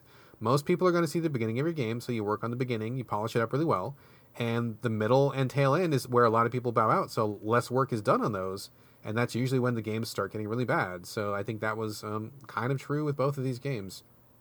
I'm sad to say, but uh, there we go. So. Um, I so that's what we have for updates, folks. Um, I have a bunch of other stuff to kind of run through because I was looking for stuff to talk about on the show, and I ended up bouncing around from game to game to game to game to game, and I just was never able to settle on anything. But I figured I would at least mention the stuff that I tried, so that listeners would know I was doing my due diligence and I wasn't just like fucking around and not trying to find stuff for the show. That's what So- I did all week. oh my god, man. Uh, so if it's okay with you, Corey, I'm just going to go through this list really quickly. I've only got like one or two sentences for each game, and then that's that's basically all I've got to say. So is that okay if I do a little rapid fire dismissal session here? oh boy, of course. Yeah, maybe these are these maybe one these of these all- games was developed in Switzerland, and we will get another boost there.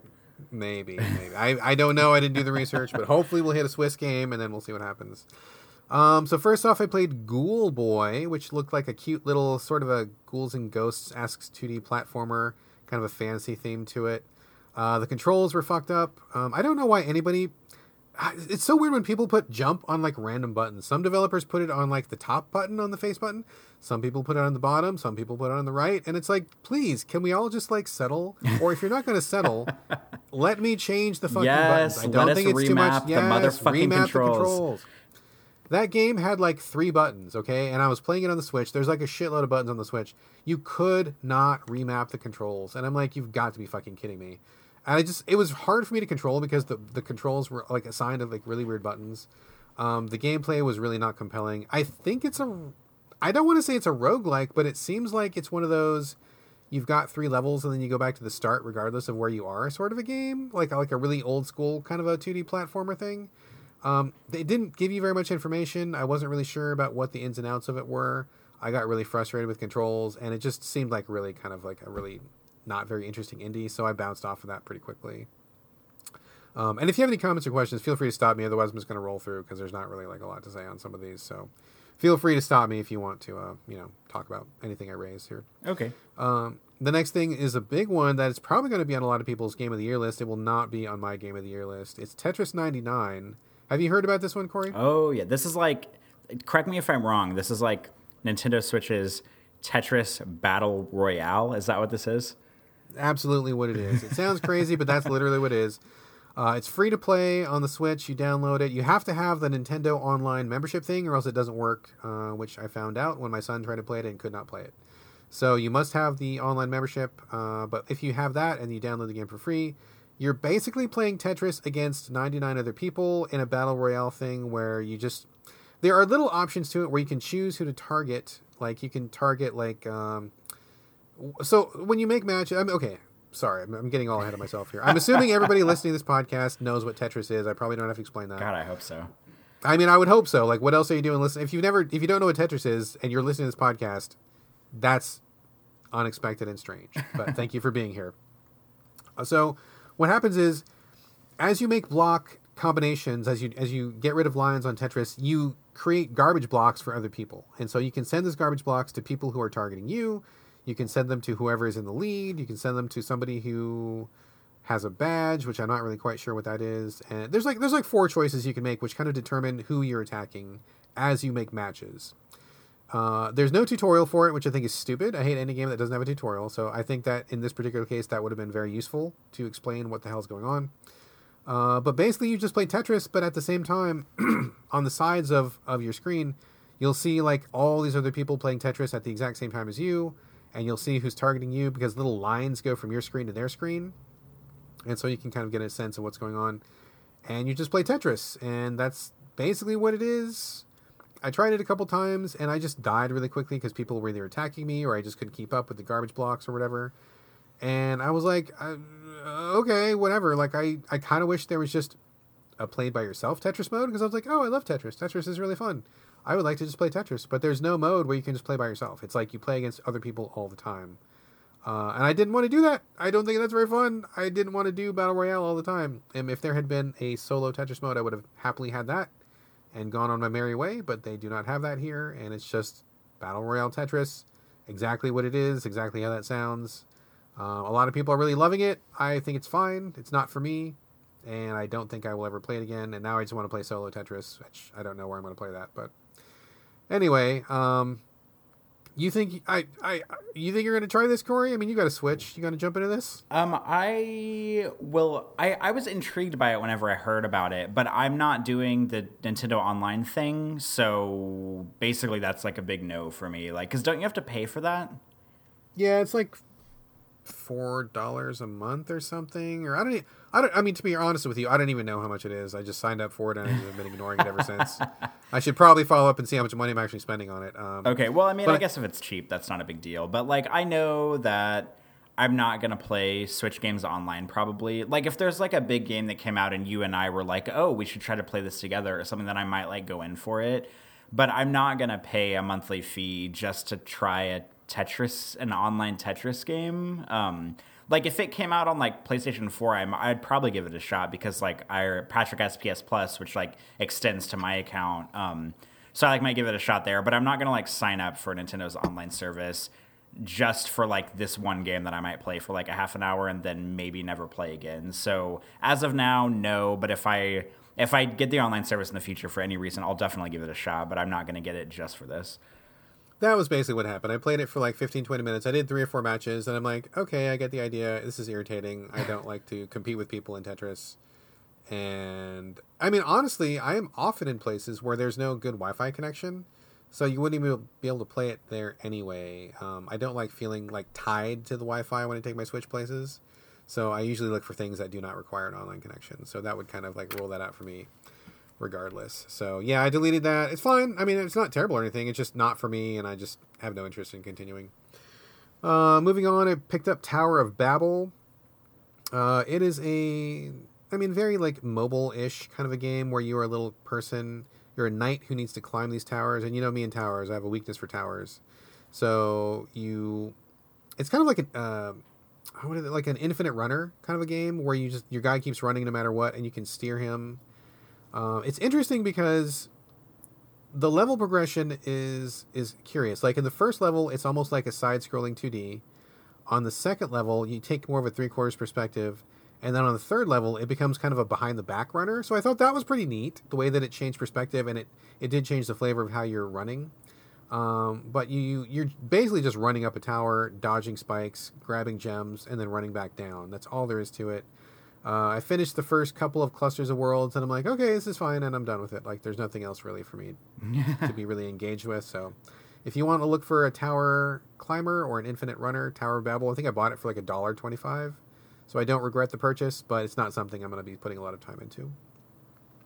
Uh, after that, I picked up a game called I Want to Fly, which I had no idea what it was, but it was also like 99 cents or something. So I'm like, okay, that's fine. I'll, I'll gamble a buck and see what this is. Uh, I don't even know what it is, honestly. It's some kind of a game. I'm assuming it's an iOS port where you get dropped out of a plane, and I think you're like a penguin, and then you fall, and you just like tap the screen to do something. And it was just.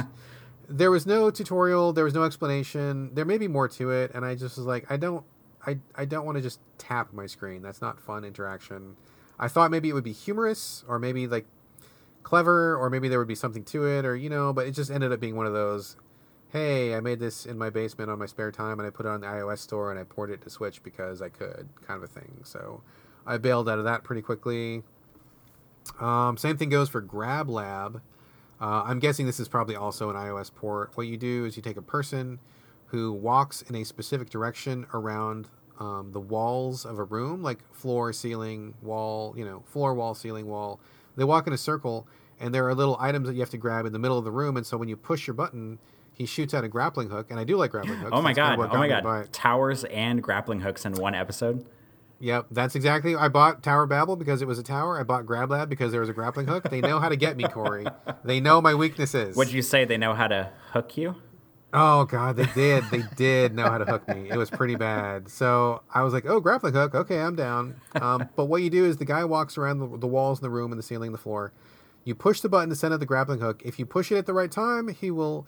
The grappling hook will grab onto something, and he will grab the thing, and he'll be pulled onto like whatever's in the middle of the room. So, if, say for example, you're in a square room, and then inside the middle of the room, there's like a square that's floating there. This is 2D, by the way. Mm-hmm. So, like you can go from the outer walls, grapple the the middle square, and then you're onside the, the middle square, and you're walking around that little the middle square. This is I'm not making any sense. I think you're making perfect sense. Keep going. Okay, I'm sorry. I'm listening to myself talk, and I'm like, I'm just talking. I, I'm just making words. I don't think I'm making any kind of sense. So, whatever surface you grab onto, he will start walking in one direction on that surface, and so you need to keep grappling at the right time in order to get him to, to grapple onto different parts of the room.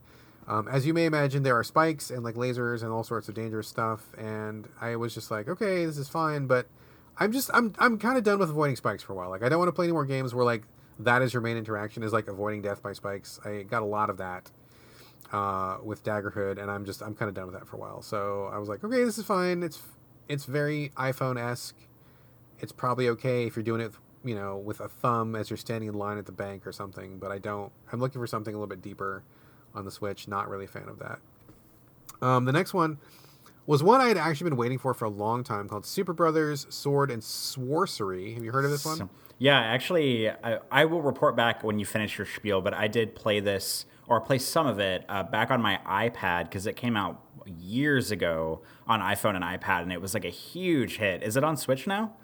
It is on Switch now. That is exactly where I played it. Okay, tell me about it.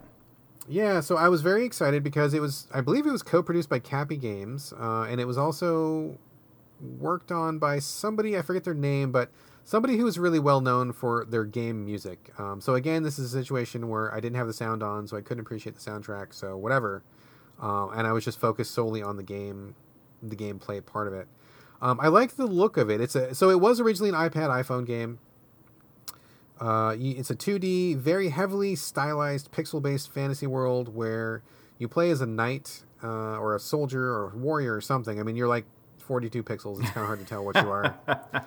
Uh, you go to get this magic book, and by getting this magic book, you unleash this badness, and then you need to fix what you've done. Um, seems like a cool premise. I really like the visuals a lot. Like hyper stylized pixels is something that I like, and so I was like, "Oh, this looks really cool." And I knew a lot of people really love this game from back in the day, so I was very excited to see it finally hit Switch. Uh, but it is not at all what I thought it was going to be. Um, so I guess number one, this is probably one of those ones where half the people say the soundtrack is where it's at, and if you can't listen to the soundtrack, that's probably a problem. I couldn't listen to the soundtrack, so that wasn't a draw for me. Uh, beyond that, I found that the main interaction was like very puzzly, and it's the kind of game where you have to like experiment with what's going on to figure out what you're supposed to do and how to even interact with things. Like sometimes it's like click on a thing, sometimes it's hold a thing, sometimes it's hold and then swipe on a thing. Um, and you're kind of doing that with a D-pad. I don't know if the touch controls work. They may work, they may not. I think I was just using just the D-pad and the controls. Um, but I just got to, and it's not a long game. I mean, people told me it's very short, which is fine. But I got to like the second major chunk of it, and I just couldn't figure out like what to do, like how I was supposed to interface with the game. Uh, I was like, I mean, it's one of those abstract. I mean, I'm sure it was fine on the phone when it, you were back in the day when you were like, oh, this is so neat and innovative, and I shake my phone or I touch my phone or I use the accelerometer in my phone or something like that. Um, I don't know that it necessarily translates that well to the Switch. And to be perfectly honest, and this is a me, not you sort of thing, and I mean the game, not you. Uh, I just wasn't in the mood for like trying to figure out what I was supposed to do. Like, I'm not really a fan of that in general. Um, I like to be able to understand mechanics and just interface with like puzzles that are more standard or just to have some action or something. Just the whole, ooh, there's something on this screen that's here for you, but you got to figure out where it is and what it is and is it a swipe? Is it a tap? Is it a hold? Is it double click? Is it a click? I mean, I'm like, I don't, fuck off. I just don't care. I just, I just was not in the mood for it. I was super not in the mood for it. Um, it felt very cryptic and kind of unapproachable, so I bailed out of it pretty quickly. And I got to say, I was really disappointed. I was expecting kind of a more of a standard sort of a pixely action game, and I'm kind of bummed that it wasn't that. Uh, but again, that's about me, not the game. I mean, you know, the game is what it is, and I think I had some expectations, and also I just was in the mood for what this is not. So, I mean, fair play, I guess. We went our separate ways. Deleted it, probably will not come back. So, uh, so you said you dipped in a little bit. Did you like what you saw, or why did you not finish it back in the day? Well, would you believe me if I told you that back when I played it on iPad with, and this was in like 2011 or 12, um, it was also not intuitive on an iPad, so I stopped playing it too. It sounds like you and I had very similar experiences with this game because whenever I played it, it came out. I think it was like 2011 or 2012. It came out and it was like it was just one of those indie games that was like all the rage. All of a sudden, Totally, like everybody totally. was talking about it. Everybody loved it. And I was like, well, yeah, I want to get in on this. And I had like just like, because basically when I graduated from college, I like graduated, then my birthday was a few months later. And I basically used like birthday money to buy an iPad. And that was like the big thing that I wanted because I thought it would like elevate my life status if I had one, which I did get a lot of use out of it. I don't really use it anymore, but I bought an iPad. So I like had a new iPad and like this cool game came out and I bought it. And I yeah, I like didn't know what to do. Like it, my our experiences sound pretty much exactly the same. Like I like the way it looked. Um, I did pay attention to the music in it. It was Jim Guthrie that did the music for it. And That's right. That's right. Thank you.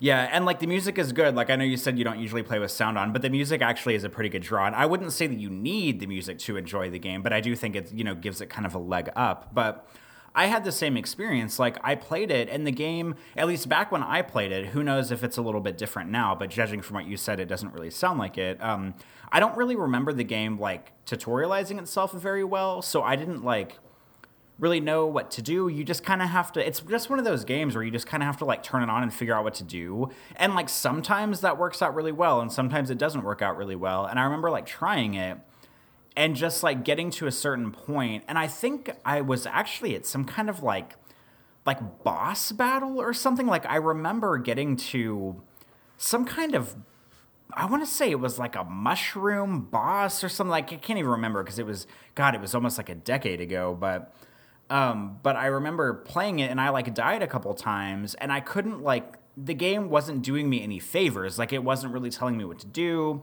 It didn't really make a showcase of like what the interactions with the screen because like on an iphone or an ipad it was just touch controls. Like you didn't have buttons or there weren't virtual buttons or anything. So i like wasn't sure what to do. I wasn't sure where to go. I wasn't really sure like what the flow of the game was. And i feel like it's kind of one of those games where like you have to like know someone who's played it already who's like figured it out and then they can just kind of like give you the down low on like what everything does and how to play it and like i didn't really know anybody who was playing it at the time i don't think or nobody that i like bothered to reach out to. And i mean you shouldn't have to do that in the first place. The game should kind of like let you know what's going on. But yeah i remember playing it back on the ipad and like kind of getting into it for a minute. And then like you know i played it for maybe like a half an hour maybe maybe an hour total like you know with checkpoints and stuff. And yeah, I just like didn't really know what to do and I didn't really know what the point of the game was. I didn't really know how to interface with it that well. And like maybe that was me being thick or maybe it was the game like not you know giving showing its hand very well. Um but it's also one of those games that like I like I've talked about this on the show before where like you play a game and it's bad and then like 5 years later you want to play it again to see if it really was bad or if maybe you were just bad. Like this is one of those games like if I saw it on Switch really cheap I would probably buy it again and just be like, okay, I have matured in like the eight years since I played this game. Like, I remember my first go around because every once in a while I play a game that I don't get on with, and then I try it like a year or two later, and suddenly, like, this would happen with Fallout 3 for me. I fucking hated Fallout 3 the first time I played it. I came back to it like two years later, and now it's one of my favorite games of all time. I don't think Superbrothers is going to be my favorite game of all time, but like, I would be interested in coming back to it and just like giving it a second shot and seeing if you know, there's just something I didn't quite get the first time around, or maybe the game is slightly different now than it was on the iPad when I played it back in like 2011 or so. Um, but yeah, I mean, for first time, my first run, it seems like you and I were pretty much in the exact same place because I didn't really know what was going on. I didn't really know how to interface with the game very well. It was not very intuitive. It was beautiful. The music was good. The game has a really like it has a lot of charm to it. It's really charming. It's really atmospheric. It's very kind of cutesy too, and I really appreciate that stuff about it. But I mean, kind of like Singularity Five, like your game has to be more than just a good atmosphere. And I felt like this, I, I wasn't quite getting enough of it out of Superbrothers to want to keep playing it. So yeah, I just stopped at a certain point and never went back. Yeah, this sounds like we had like literally the exact same experience. um, I think you have to be kind of like uh, in the right. I mean, I was gonna say you have to be an indie hipster, and I think that's not. I think that's unfair of me. I don't. I don't want to say that you have to be an indie hipster to get into this game, but I think you have to be a little bit of an indie hipster to get into this game. Um, it's it's pretty. it holds you at a distance. Um, it does look cute. It's got good atmosphere. I mean, everything you said is is great, and I I did want to like it. Like looking at it in screenshots, I'm like, oh, this looks like my kind of thing. Like I like these kind of things. Um, so I guess I'm also a bit of an indie hipster, I suppose. But yeah, just it just I don't like I don't like games where I don't understand how to interface with them or I don't have a clear idea of what I'm supposed to be doing. It just feels like a waste of time. And like that process of, hey, I'm going to have the gamer figure out what they're supposed to do in terms of like how the mechanics work or what this game wants them to do is just not a fun place for me to be. There's like there's just life is too short for that stuff as far as I'm concerned. So uh, I mean, pick it up if you want. I, it's probably going to be the exact same thing, and if you do, I would be curious to hear. But I don't don't expect to have a big turnaround on that one. A um, couple more things, then we'll wrap it up here. I played Beakyr, B E E K Y R, Beakyr, Beaker, Beakyr. I don't know. Like Beaker a is Reloaded? it a beaker like a science beaker? No, it's B Beaker like you're a, literally like a like a bumblebee. Oh, okay. Um, so B and then I don't know where the KYR. It's B E E K Y R. Beaker Reloaded. It's like a 2D shooter where you play as a bee, and I'm like, oh, that's neat. I like the idea of being an insect and shooting things and flying around, and I mean that seems kind of fun. Um, again, like the rest of these, picked up for a couple bucks. Uh, you know, it's okay, just like a 2D kind of a shoot 'em up. you instead of having a spaceship, you're a bee and you just kind of fly. And I'm like, eh, okay, I mean, it's all right. It didn't really seem to capitalize too much on actually being a bee. I mean, I think you could have been a spaceship, or you could have been a fish, or you could have been an alien, or you could have been anything, and it probably would have worked just the same. So I was like, eh, okay, whatever. I mean, it's fine. But I just it didn't didn't really hook me. Uh, the next one was Saboteur, which I had never heard of, but apparently is a famous game from the Spectrum ZX, which is a system I have never had, and I think I've only heard people in England talk about. I believe uh, Gary Blower from the uh, Gameburst podcast has mentioned it a few times. I'm a big fan of his. Um, I so I had no idea what to expect. This was again, it was like 50 cents or like 99 cents or something. So I'm like, oh, okay, whatever. Super, super, super old school. Like it looks like an Atari, Atari 2600 level of graphics, or maybe just like one half notch above being like an Atari game from back in the day. You know, your guy is, I guess, like maybe a ninja. I mean, kind of hard to tell. Uh, but he's just like 14 like pink pixels or something, or blue pixels or whatever. And then the game starts, and I had no idea how to how to jump. I couldn't figure out how to jump or how to move. Um, you start off being in the water underneath a dock, and it's like all 2D, like megapixely Atari level stuff. And I'm like, I could do jump kicks, but I couldn't figure out how to climb up or get out of the water. And I'm like, oh my god, I'm not even going to get past the first screen on this game. Like, what is even going on here?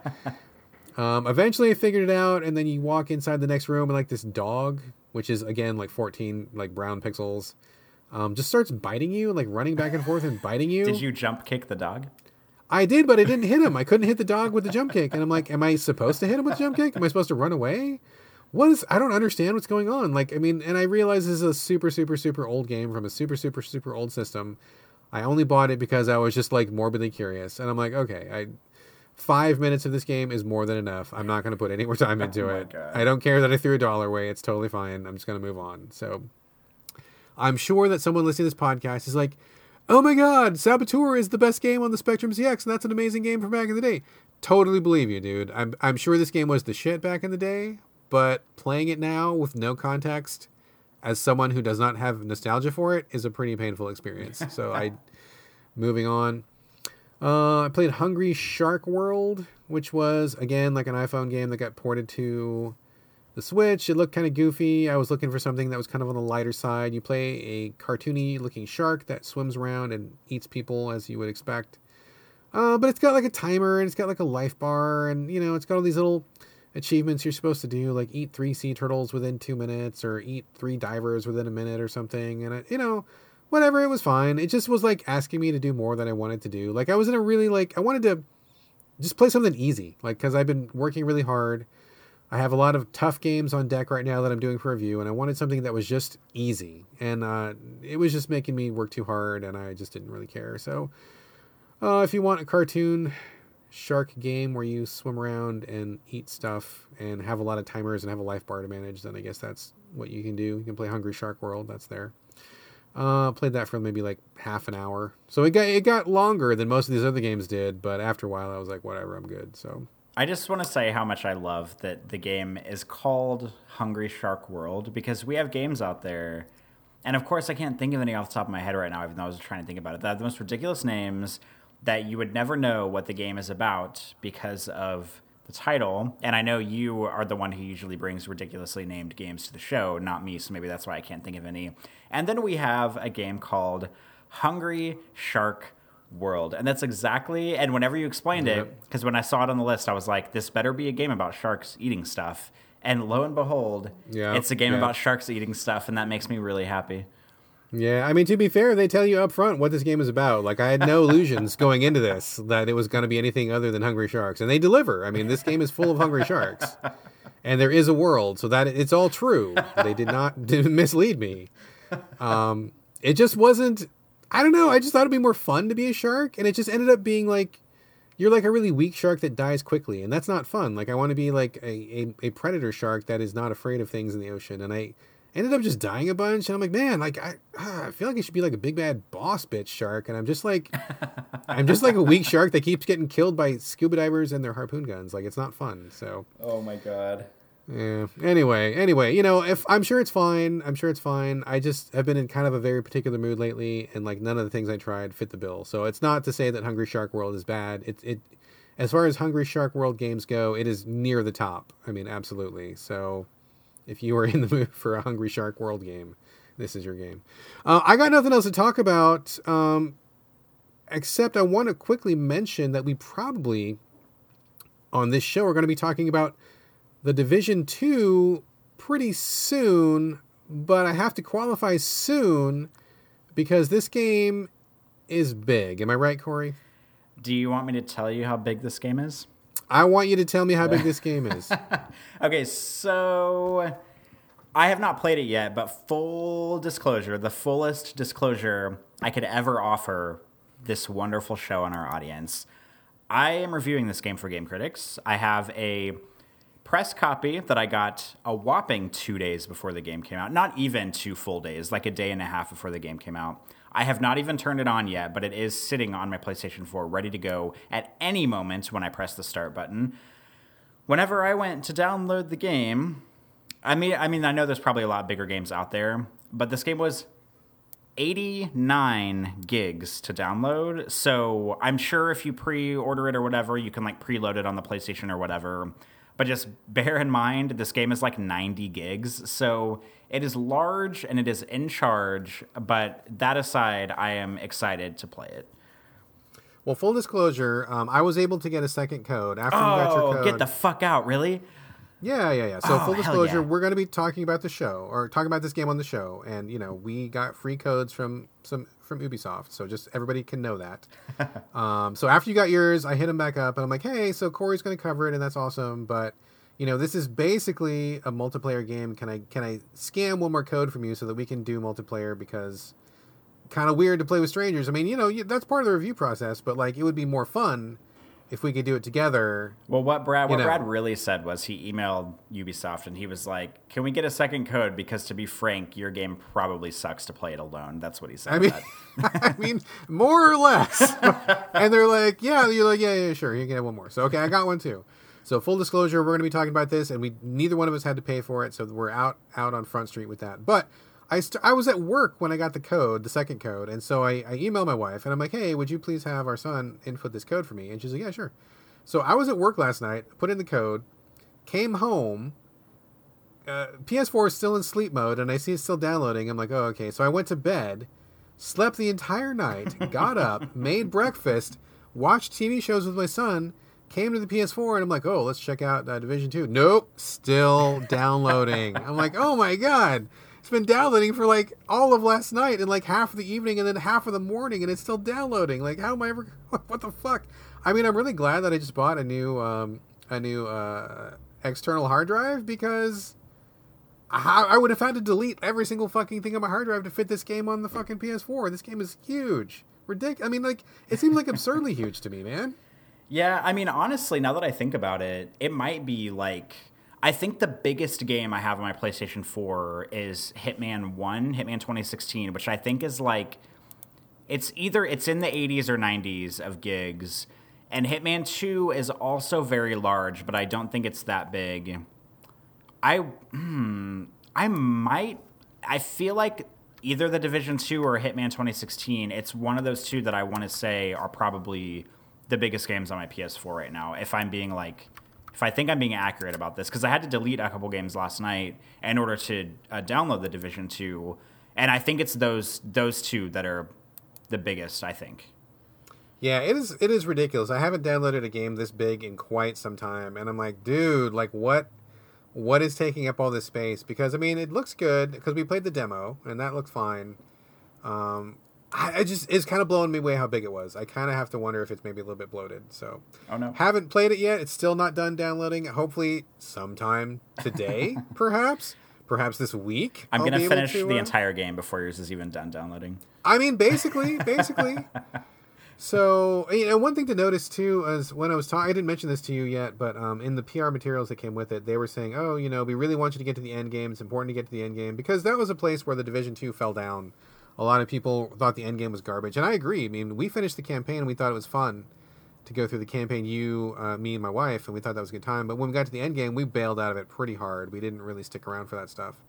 So I have to wonder if they're maybe putting too much focus on the end game because you don't hand a game to somebody and say hurry up and get to the end game because what about the game you got to play through the fucking game like don't you know what i mean like they're literally saying get to the end game and i'm like well okay but let me play the game first and then if i like it then i will get to the end game but they say the campaign is about 15 hours or so which seems to me like a pretty reasonable amount of time for a game like this so i'm looking forward to someday uh, before my next birthday, finishing the download, and then maybe we can meet up online. And uh, I will pick up a copy of this for Gina.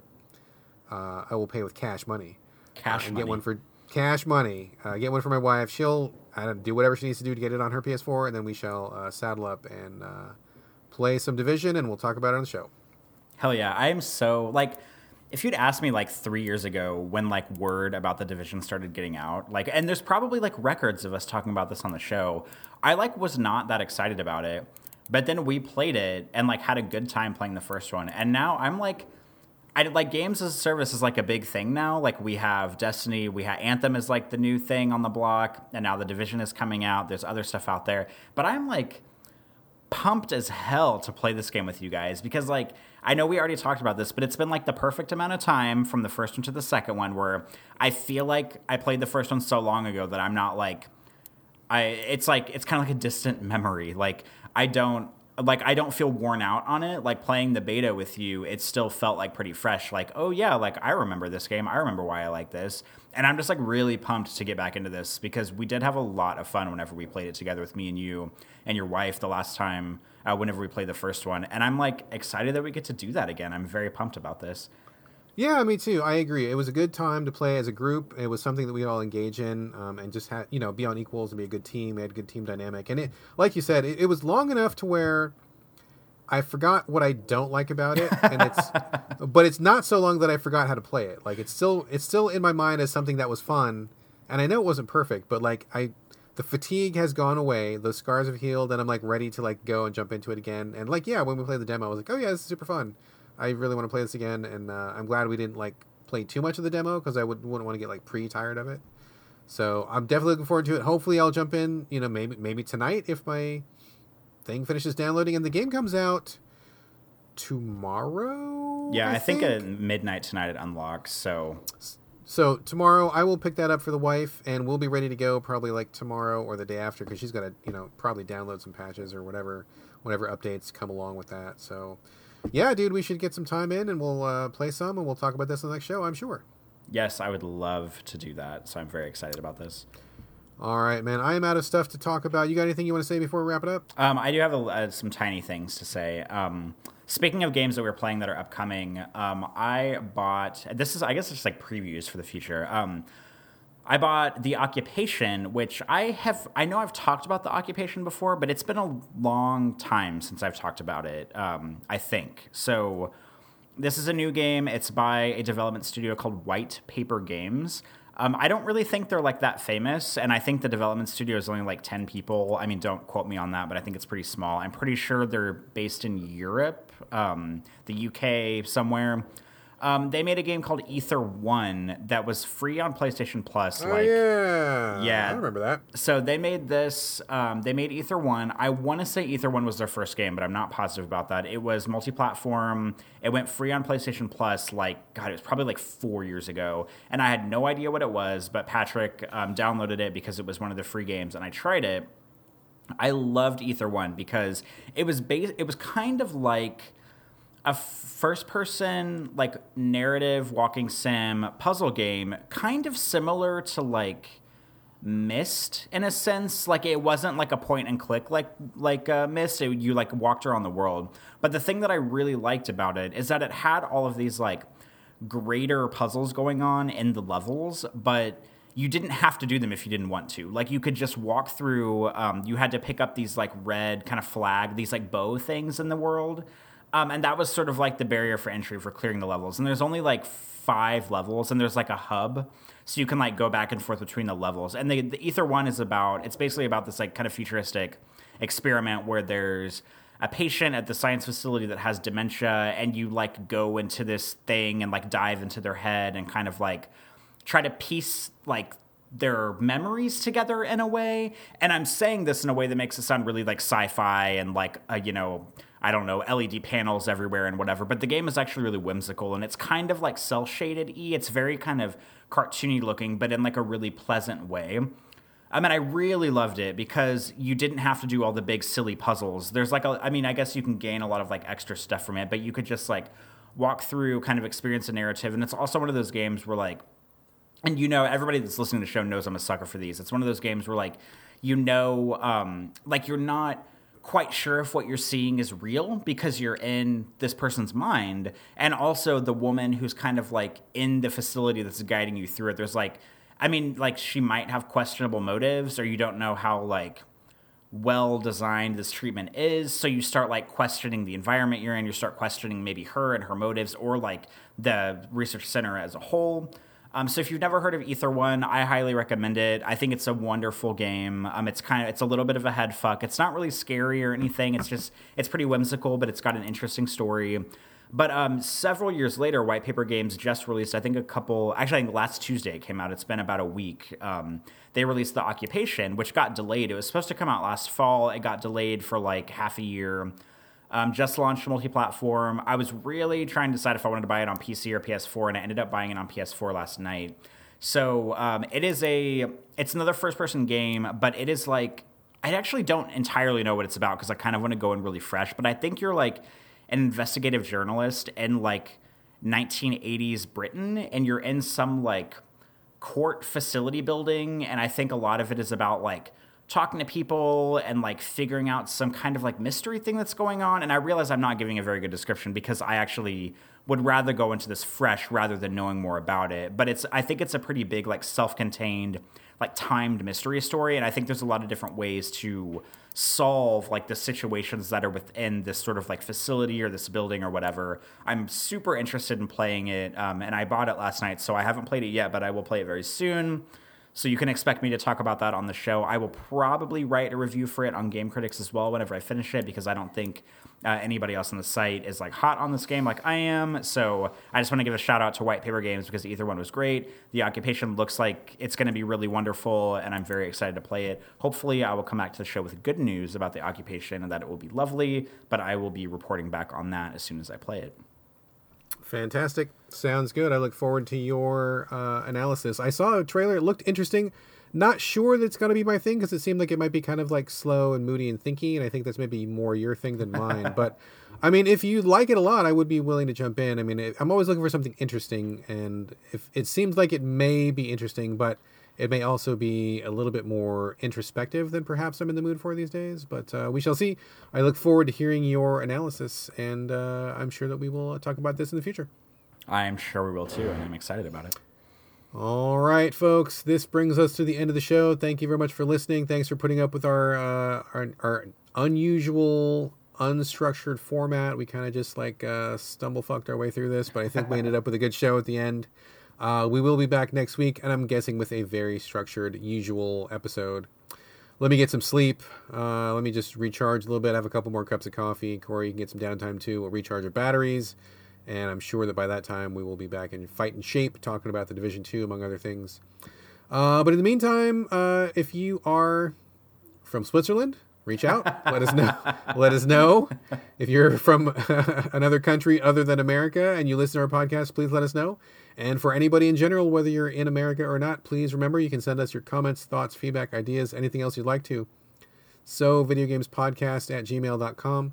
You can also post comments for us at gamecritics.com after the show goes up. We are also on Twitter as a show collectively at So Video Games, but you can reach us individually. Uh, I am on Twitter, also on Instagram. It's my name, B R A D G A L L A W A Y. Corey, where can people find you on the social media? Um, my handles for Twitter and Instagram are also my first and last name. Um, and again, if you're interested, a lot of what I post on Instagram and uh, Twitter are photographs I, have taken. And I know I talked earlier about going to the parkour thing over the weekend, so I have like a shitload of parkour photos coming up. So if you're interested in that, I'm also going to another Comic Con. Um, the weekend that's about to happen. So this weekend coming up, I'm going to be photographing more cosplays. So if you're into that, I'm going to be posting a lot of those pictures. Um, but my Instagram and Twitter handle handles are also my first and last name. Uh, they are Corey Motley, C O R E Y M O T L E Y. Excellent, excellent. And that is it for us this week. Thank you for joining us for another So Video Games. Uh, no banter this week because the banter was kind of incorporated, so there's nothing after the closing music. So don't stick around unless you enjoy the closing music, which I do. I, I, I do, do, a little too. dance break sometimes. Yeah. I kind of just get down a few minutes. uh, but we will be back, and uh, that's it for now. This is uh, bye from Brad, and bye from Corey. We will see you guys next week.